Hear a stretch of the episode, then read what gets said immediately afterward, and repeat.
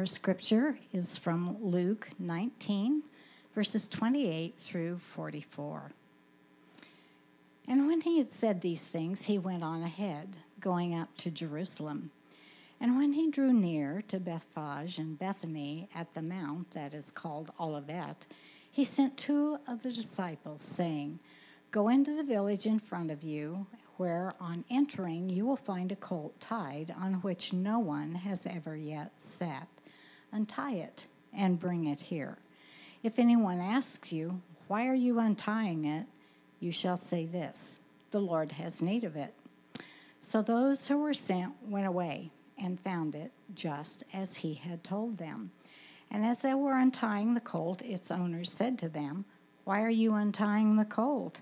And they said, The Lord has need of it. and they brought it to Jesus, and throwing their cloaks on the colt, they set Jesus on it. And as he rode along, they spread their cloaks on the road. As he was drawing near, already on the way down the Mount of Olives, the whole multitude of his disciples began to rejoice and praise God with a loud voice for all the mighty works that they had seen, saying, Blessed is the King who comes in the name of the Lord, peace in heaven and glory in the highest. And some of the Pharisees in the crowd said to him, Teacher, rebuke your disciples. And he answered, I tell you, if these were silent, the very stones would cry out. And when he drew near and saw the city, he wept over it, saying, Would that you, even you, had known on this day the things that make for peace, but now they are hidden from your eyes. For the days will come upon you when your enemies will set up a barricade around you and surround you and hem you in on every side and tear you down to the ground, you and your children within you. And they will not leave one stone upon another in you, because you did not know the time of your salvation visitation.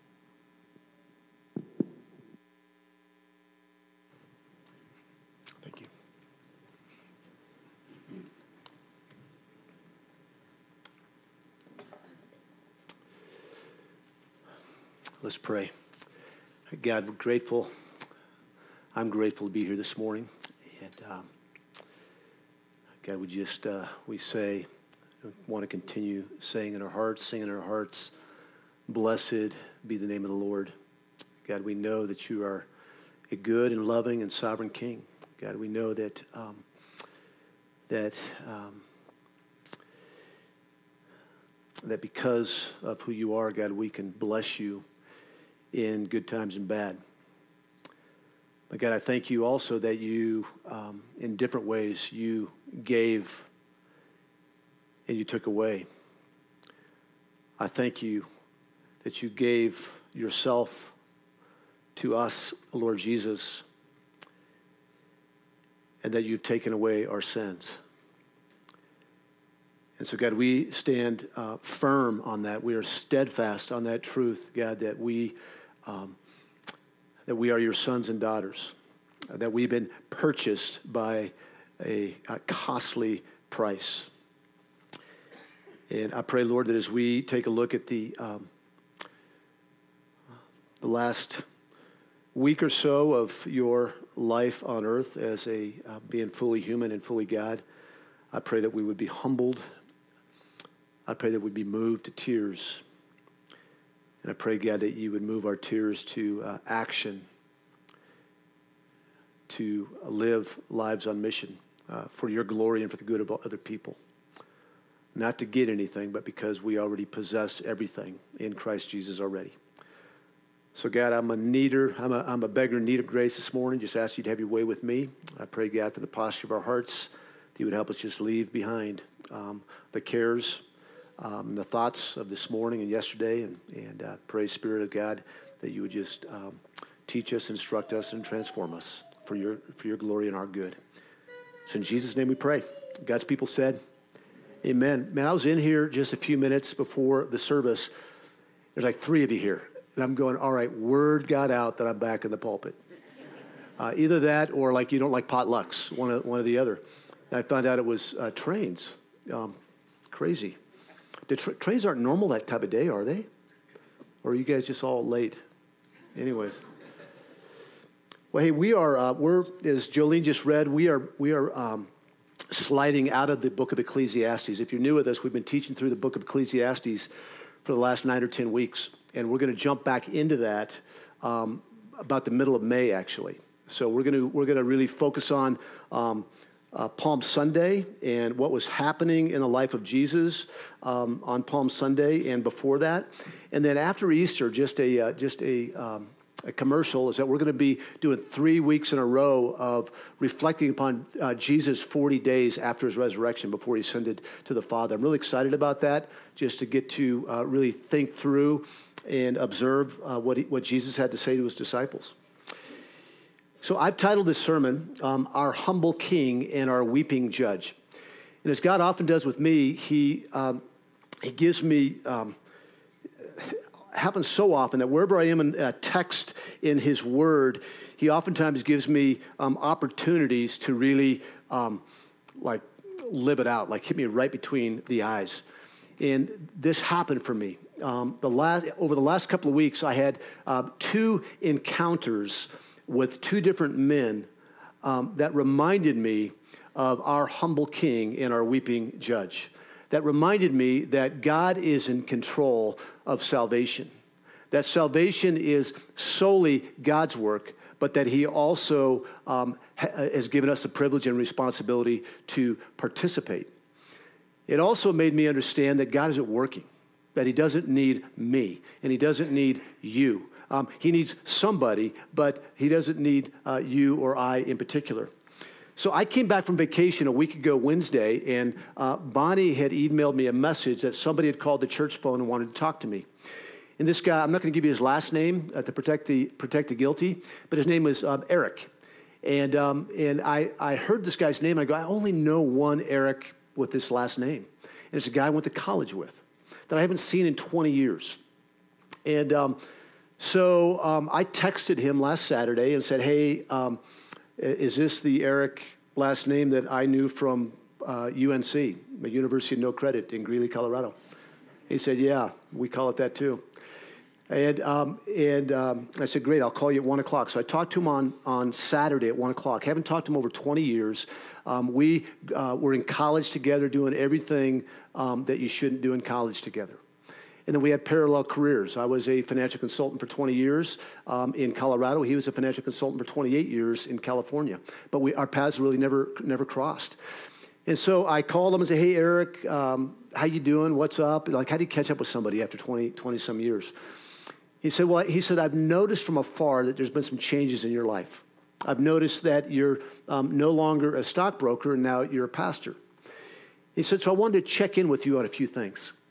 He said, Over the years, um, I've encountered Christians. He says, I'm not a Christian, but he told me right up front, but he said, I'm close. He actually said those words. I'm going, My goodness, Lord, what are you doing here? And so he said, I've had, I've had encounters with Christians over the years, and some of the encounters have not been good. They've been with Christians on Sunday who talked a good talk, who proclaimed a good message, but on Monday he said they would stab me in the back. And then he said, I've met some other Christians that were the real deal. But he said, I just uh, honestly just never had time or a need for Jesus. He said, over the last several years, I've had colon cancer. He says, my wife is completely debilitated. He says, I've accomplished everything financially that a man would want to uh, accomplish in this world. He said, I, I started asking the question is there more to this life than what I possess right now? And so he called me out of the blue. And he asked that question. And I said, Eric, there is. I said, um, one thing I'll tell you right up front is that by putting your faith and trust in Jesus, it won't necessarily solve your problems. It doesn't mean that colon cancer is not going to come back. It doesn't mean that your wife is going to be healed. It doesn't mean that you won't lose your money. But what it does mean is that you'll have what matters. You'll have peace and reconciliation with a God who created you for a relationship with himself. And that was about it. We talked for about 40 minutes. And he, he, had, he had not been in a, in a church in decades, and he had set an appointment up for, uh, for this past Friday to meet with the church in his uh, Costa, Costa Mesa, California. So I haven't followed up with him yet. So I was just encouraged that the sovereign God, the sovereign creator, our sovereign Savior is at work and that he threw me just a little bone that I got to see from afar that he is working and he doesn't need me or any of us. The other example is that there's a man in my life that is very dear to me. And he's a man that is on the um, later side of his life. Statistically speaking, he doesn't have much time to live um, from a, um, what, what do insurance guys call that, that table? Actu- what is it? Actuary. I don't think that's it, actually. that's it, actuary table.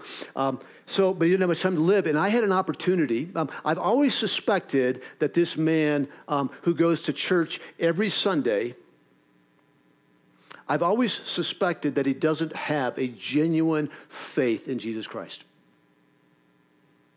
I've just suspected. Things that he's said over the years. So I had an opportunity, actually, to ask him. I had an opportunity to um, share the gospel with him. And here's what he said to me. He said, he said, Danny, do you mean to tell me that somebody could live their life in an immoral way, doing much harm to other people, lying, stealing, cheating, that at the end of their life, they can put their faith and trust in Jesus Christ for the forgiveness of their sins and they'll go to heaven? Then he said, Do you mean to tell me that, that me, uh, him, uh, who's lived a moral life, who's um, done everything he could to be fair to people and be honest, that if I don't put my faith and trust in Jesus Christ for the forgiveness of my sins, I'll go to hell? I go, Yeah, that's pretty much what I'm saying. He says, I don't buy it. He says, I don't buy it. And um, alls I can do is weep. Alls I can do is call him to Christ. I can't save him. In the same way that I didn't save Eric, who called.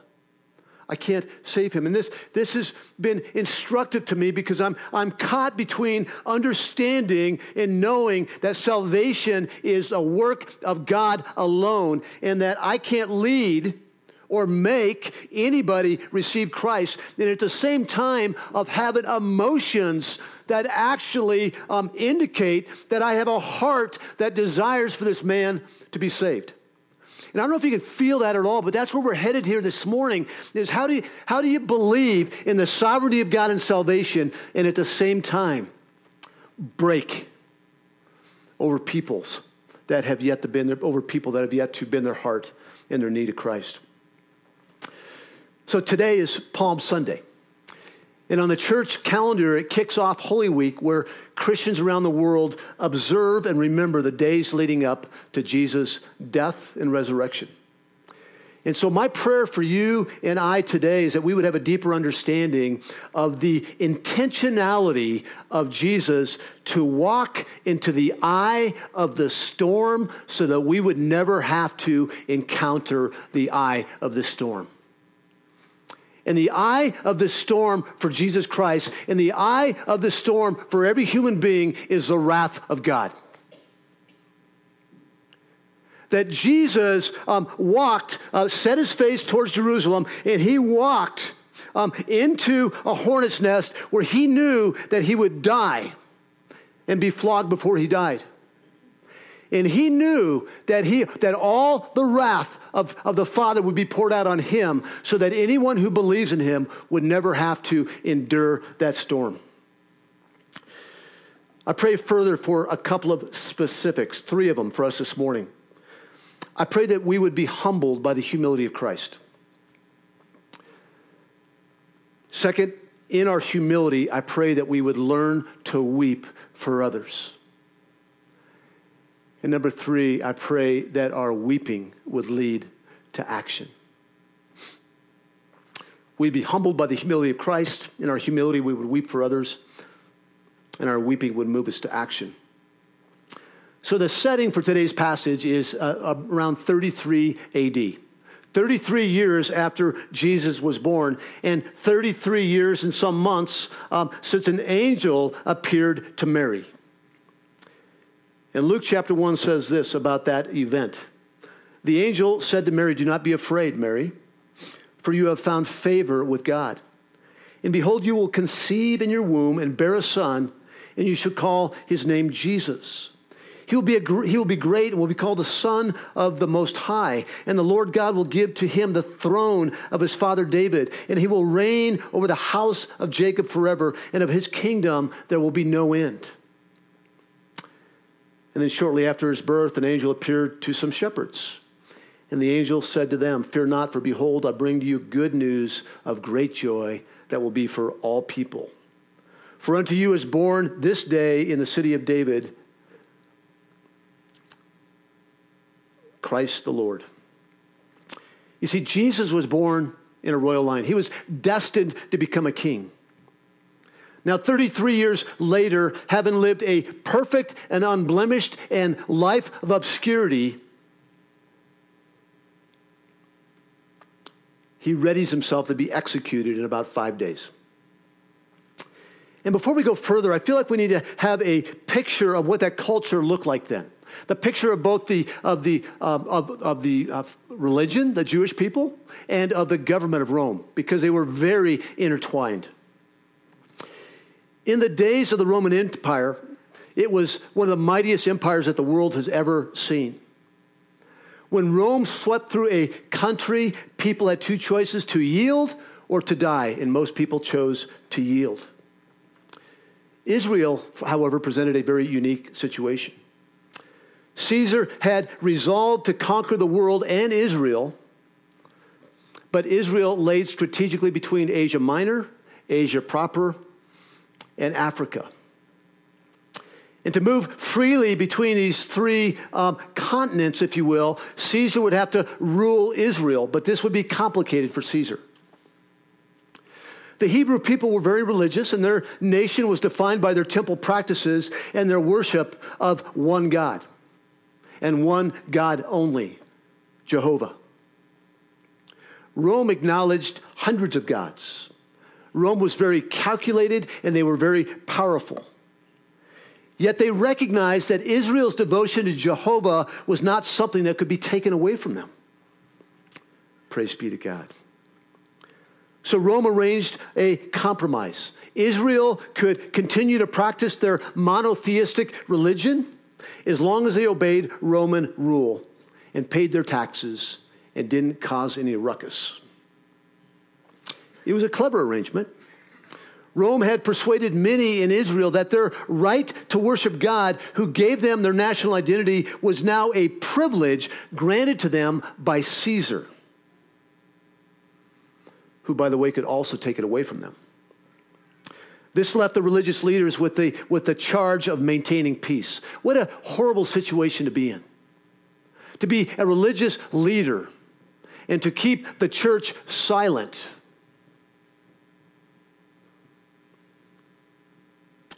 If God's people didn't behave themselves and submit to Caesar, Rome would take away their freedom. This being the case, the religious leaders were very sensitive to anything that could upset this delicate balance and the peaceful yet compromising lives they were living. Let's go back to the book of Luke. Several months before Palm Sunday, Jesus predicted his death three different times. In Luke chapter 9, verses 21 through 22 is the first time. It's right after Peter correctly identified Jesus as the Christ, as the Messiah, if you remember that. In verse 21, chapter 9, it says this And he strictly charged and commanded them to tell this to no one. Don't tell anyone that I'm the Christ. You're correct, but don't tell anyone. He said, The Son of Man must suffer many things and be rejected by the elders and the chief priests and the scribes, by all the religious leaders, and be killed, and on the third day be raised again. The second time is the end of Luke chapter 9. It says, But while they were all marveling at all that Jesus was doing, all the miracles, Jesus said to his disciples, Let these words sink into your ears. The Son of Man is about to be delivered into the hands of men. But they didn't understand it. And after this second prediction of his coming death, things started getting real. And it says simply in uh, verse 51 of Luke 9 when the days drew near for him to be taken up to die, he set his face to go to Jerusalem. Who does that? When it was time for him to die, he ran towards death. This was the turning point in Christ's ministry. It showed Jesus' determination to complete his mission of going to the cross. He set his face towards Jerusalem, where his mission of establishing his kingdom would be initiated by his suffering and death. Now, I want you to see the end of this passage in, in uh, chapter 9, verses 52 through 56, because I think, actually, if we're honest, this is going to expose our hearts a little bit. It exposes mine.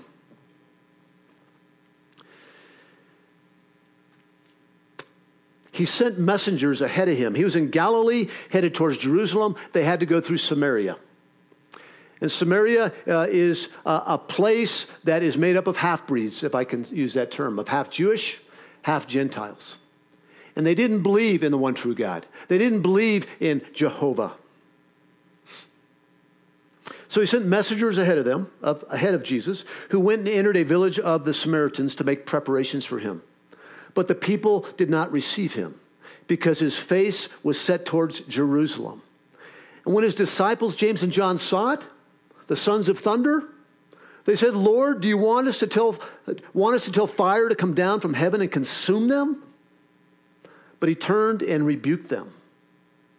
And they went on to another village. I love the NASB actually adds, I haven't studied um, why they add it and why it's out of the ESV, but they add, For the Son of Man is not come to destroy men's lives, but to save them. The Son of Man is not come to destroy, but to save. And I want you to see the attitude of the disciples in this passage. They don't understand what's going on. When Jesus and his followers were rejected, they wanted to bring judgment to these pagan believers on the spot. And I, and I fear that's our attitude at times when people don't believe that Jesus is who he said he is. Or worse yet, is they don't believe who he is and they follow another God. We, we want to bring judgment on them. Rather than the blessing of salvation. In the third time that he predicts his death, is in chapter 18, verses 31 through 33. And taking the 12, he said to them, See, we're going up to Jerusalem. See, we're going up. We're getting closer. And everything that is written about the Son of Man by the prophets will be accomplished. For, for he, speaking in third person now, for he will be delivered over to the Gentiles and will be mocked and shamefully treated and spit upon. And after flogging him, they will kill him. And on the third day, praise be to God, he will raise this time, these several months between Galilee and Jerusalem, he genuinely cared for people. Nobody was a project with Jesus. He genuinely cared for people in ways that made people want to know him and want to follow him. He healed the sick. He cast out the demons. He healed the blind. He showed a deep compassion for those who were hurting. He even raised Lazarus from the dead. However, these acts of merciful service were not his main purpose of ministry. And it's not our main purpose of ministry. His mission is laid out in Luke 19:10. He came to seek and save the lost. But along the way, he saw people that were hurting and he helped them.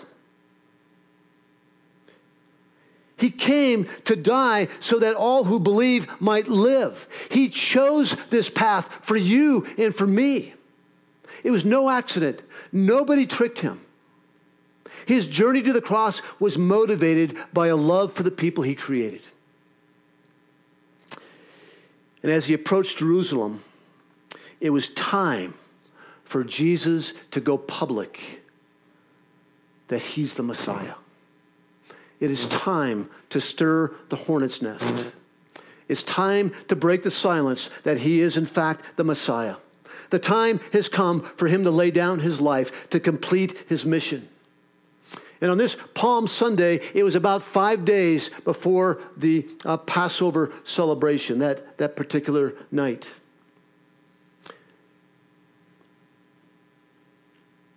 And Jesus, the Lamb of God, was heading right into the place and to the people who wanted him arrested and dead. Let's take a look at our passage today. When he had said these things, he went on ahead, going up to Jerusalem. When he drew near to Bethphage and Bethany at the mount that is called Olivet, he sent two of the disciples, saying, Go into the village in front of you, where, where on entering you'll find a colt, a donkey, tied, on which no one has ever sat. Untie it and bring it here. If anyone asks you, Why are you untying it? you shall say this The Lord has need of it. For those who were sent away and found it just as he had told them. And as they were untying the colt, its owner said to them, Why are you untying the colt? And they said, The Lord has need of it. And they brought it to Jesus and thrown their cloaks on the colt. They helped Jesus up on the donkey, and he rode along. And they spread their cloaks on the road. There's something odd about this. There's many things odd about, odd about this. Why was Jesus riding on a donkey? Why was Jesus riding on any animal for that fact? They'd been with Jesus for three years and they've traveled from town to town on foot. They hadn't known Jesus to ride a beast of burden. Why would Jesus want to enter Jerusalem this way? And the reason is to awaken the people that he was not just a good man.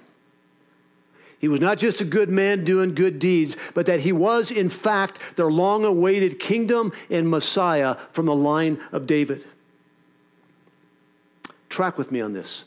Centuries earlier, Nathan the prophet and good friend of David spoke these words to David, King David, towards the end of David's rule. It's from 2 Samuel 7 12 through 13. When your days are fulfilled, Nathan is prophesying to David. When your days are fulfilled and you lie down with your fathers, I will raise up your offspring after you, who will come from your body, your seed, and I will establish his kingdom. He will build a house for my name, and I will establish the throne of his kingdom forever. And fast forward a few years where David, on his deathbed, confirmed that his son Solomon would be king after him. Let's take a quick peek at 1 Kings 1 33 through 35. And the king said to them, them is David, excuse me, is Nathan and Bathsheba. And King David said to them, Take with you the servants of your Lord, and have Solomon ride on my mule, and bring him down to Gihon there anoint him king over Israel. Then blow the trumpet and say, Long live King Solomon. You shall then come up after him, and he shall come and sit on my throne, for he shall be king in my place. And I have appointed him to be ruler over Israel and over Judah. You see, Jesus was riding the same route that Solomon rode to his coronation and riding the same type of animal. This struck a chord with the Jewish people. You see, the people of Israel grew up hearing the stories of King David. They pictured in their minds Solomon riding his father's donkey or colt into Jerusalem as he was received as the Lord's anointed ruler over them. You see, the colt or the mule became a sign or a signal of coronation. And by extension, a symbol of being under the caring protection of God and their enemies. You see, Jesus looked like a king. But not because of his robe, not because of his crown, not because of his scepter, but because of the memory it triggered in his disciples. And to take it further, Jesus didn't just summon thoughts of Solomon as he approached Jerusalem on that fall. He also brought to mind the works of the prophet Zechariah who told the people long after Solomon's reign, in 500 years before Jesus was born, the following thing, the following words. This blows me away. What are the chances of a prophecy like this coming to fruition? Rejoice greatly, O daughter of Zion. Shout aloud, O daughter of Jerusalem. Behold, your king is coming to you. Righteous and having salvation is he. Humble and mounted on a donkey, on a colt, the foal of a donkey. You see, most people were following Jesus because he was a good guy. Who doesn't want to follow a person like Jesus who is casting demons out, who's healing the sick, raising people from the dead, feeding people? Who was this man?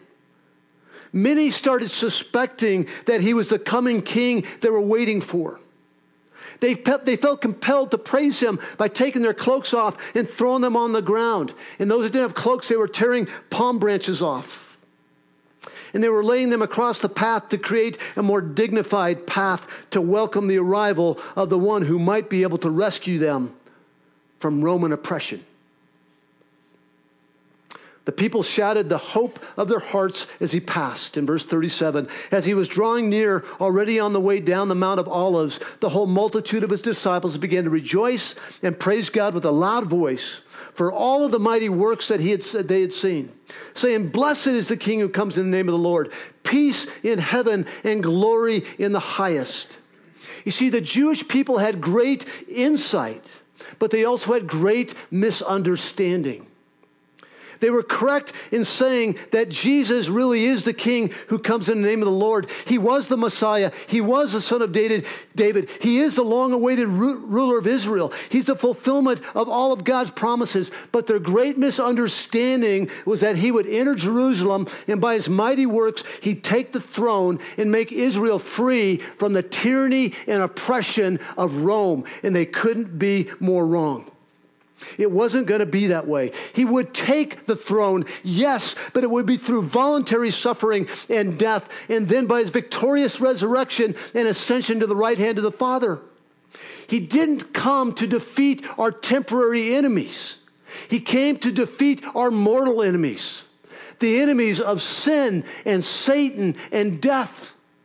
He left us in a world where there's plenty of temporal enemies around us but he's got Satan on a leash. He's conquered the power of death, and sin no longer has power over you.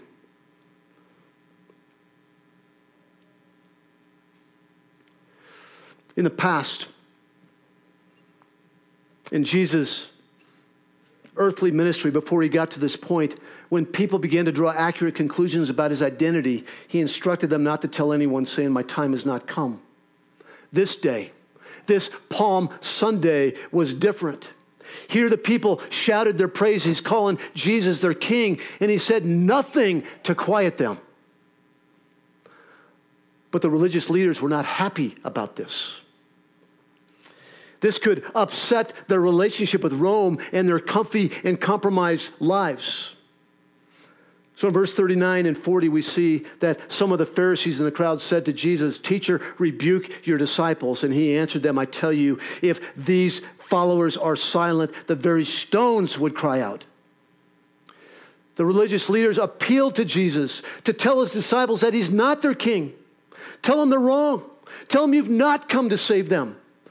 All these religious leaders cared about was, was protecting themselves and the great life and understanding they had with the Roman government. And they didn't want Jesus or anybody else to mess it up. So the momentum is building. The writing is on the wall. The religious leaders were already plotting uh, Jesus' arrest and his murder. But Jesus was not going to back down he boldly and humbly declared that he is, in fact, worthy to be praised. And if man didn't give it to him, the stones lining the streets and the walls would cry out, Blessed is the King who comes in the name of the Lord, peace in heaven and glory in the highest. Jesus' mission would be accomplished through suffering and death, not power and judgment. He would conquer the enemies of sin and Satan, not the political enemies of the Jews. His humble and unstoppable mission was and still is one of grace and mercy, not judgment. One day, it'll be about judgment. One day, either when someone dies outside of faith in Jesus Christ or he comes back again. He will judge the living and the dead.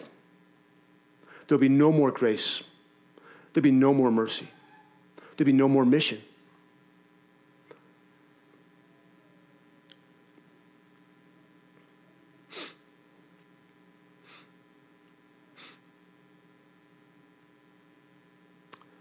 Jesus, the humble king, is a judge.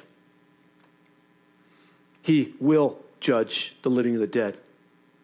But right now, he is a weeping judge. He's been hailed the king by his followers, and he's also been told to shut up by the Pharisees and to keep the disciples quiet. And now, this humble sovereign Savior riding on a donkey is cresting the hill before the city and is suddenly moved to tears. Verse 41 When he drew near and saw the city, he wept over it, saying, Would that you, even you, had known on this day the things that make for peace. But now they're hidden from your eyes. For the days will come upon you when your enemies will set up a barricade around you and surround you and hem you in on every side and tear you down to the ground, you and your children within you. And they will not leave one stone upon another because you did not know the time of your, visitation. Jesus knowingly, willingly, and joyfully set his face towards Jerusalem to fulfill his mission of seeking and saving the lost. And it says here that he wept because the day of visitation of the Messiah and King is upon them and they're missing it. The day of salvation is here and many don't see it. And you know, this day of salvation will last until Jesus comes back again or until somebody dies. Jesus is not weeping because of what's ahead of him. He's weeping because what's ahead for the people of Jerusalem. And it's clear to me that Jesus is weeping not only because of what he knows will happen to the Jewish people in AD 70 when the city of Jerusalem is destroyed, but he is weeping primarily because of the condition of their heart, which will result in eternal separation and suffering because of their hard hearted belief. He is weeping over the sinful hearts of his executioners. That's all of humanity.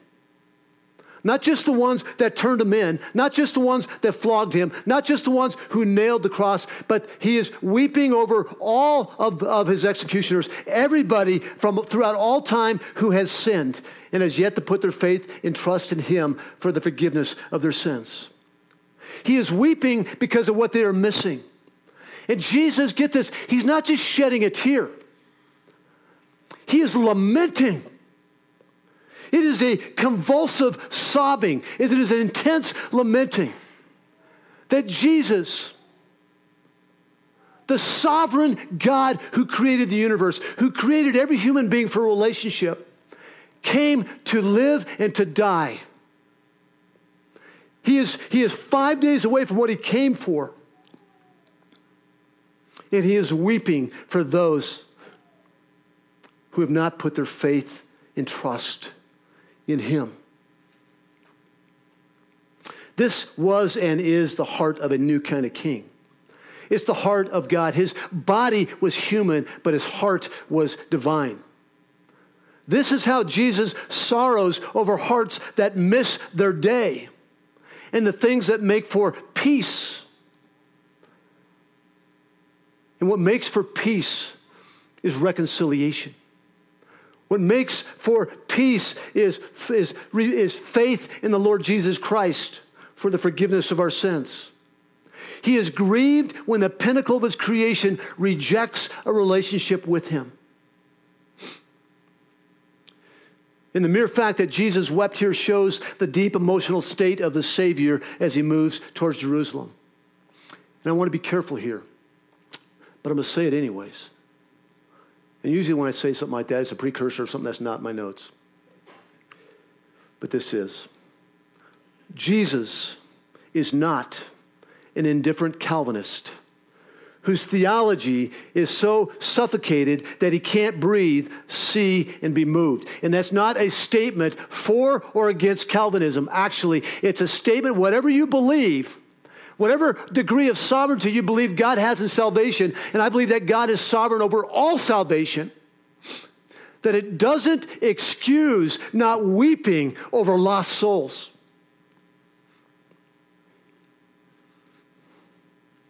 He is weeping over lost people. He is weeping over judgment. He is weeping over coming disaster. And we must not lift our heads up too quickly from this passage lest we miss our Savior's heart.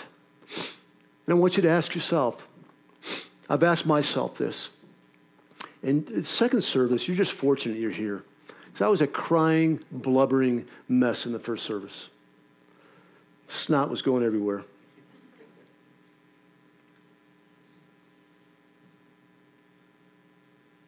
I want you to think and ask yourself about how often, if ever, you've wept over the hearts of people.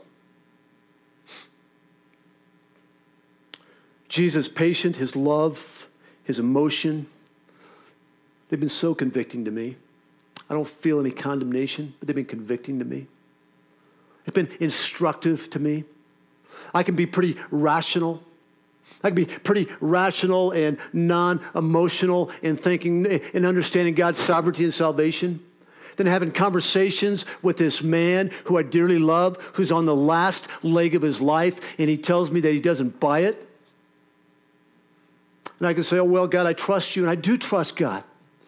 And I know God is lopsidedly loving, if you remember that from our Micah series. but I want this man to come to Christ. I'm begging Jesus to save him. Jesus paused over the city, and in plain view, he wept. Jesus came not to destroy or to judge, but to save.